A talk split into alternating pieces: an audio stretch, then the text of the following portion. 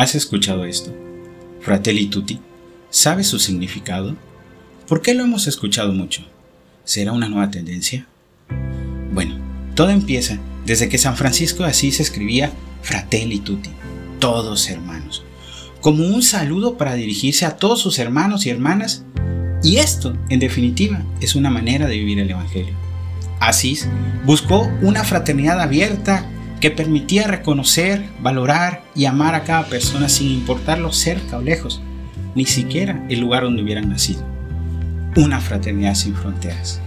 Pero para entender un poco más, te comparto algunas de las características de San Francisco de Asís.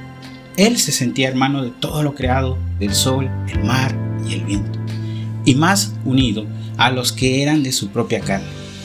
Caminó siempre cerca de los más pobres, de los abandonados y de los últimos.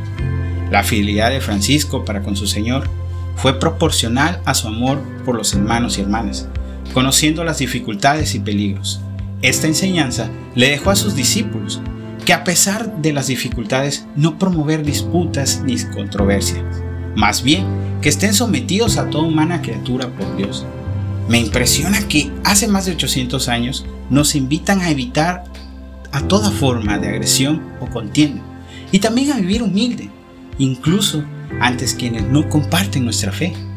Recordar de que Dios es amor en la carta de la primera carta de Juan en capítulo 14 versículo 16 es también recordar que Dios ha creado a todos los seres humanos iguales en derechos, deberes y dignidad y nos ha llamado a convivir como hermanos.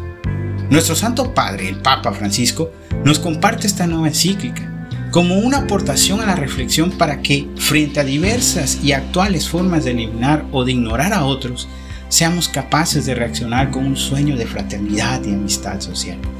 Estamos en una época que nos toca reconocer la dignidad de cada persona humana, que renazca en nosotros un deseo mundial de hermandad. Nadie puede pelear la vida aisladamente, se necesita una comunidad que nos sostenga, ayude y en la que nos ayudemos unos a otros para mirar hacia adelante.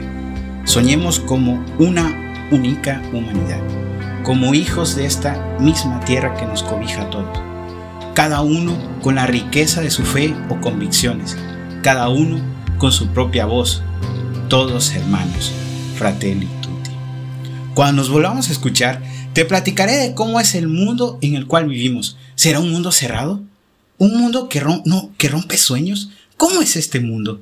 Nos escuchamos pronto. Yo soy tu hermano Joaquín Medina, pero para los compas soy Joaco.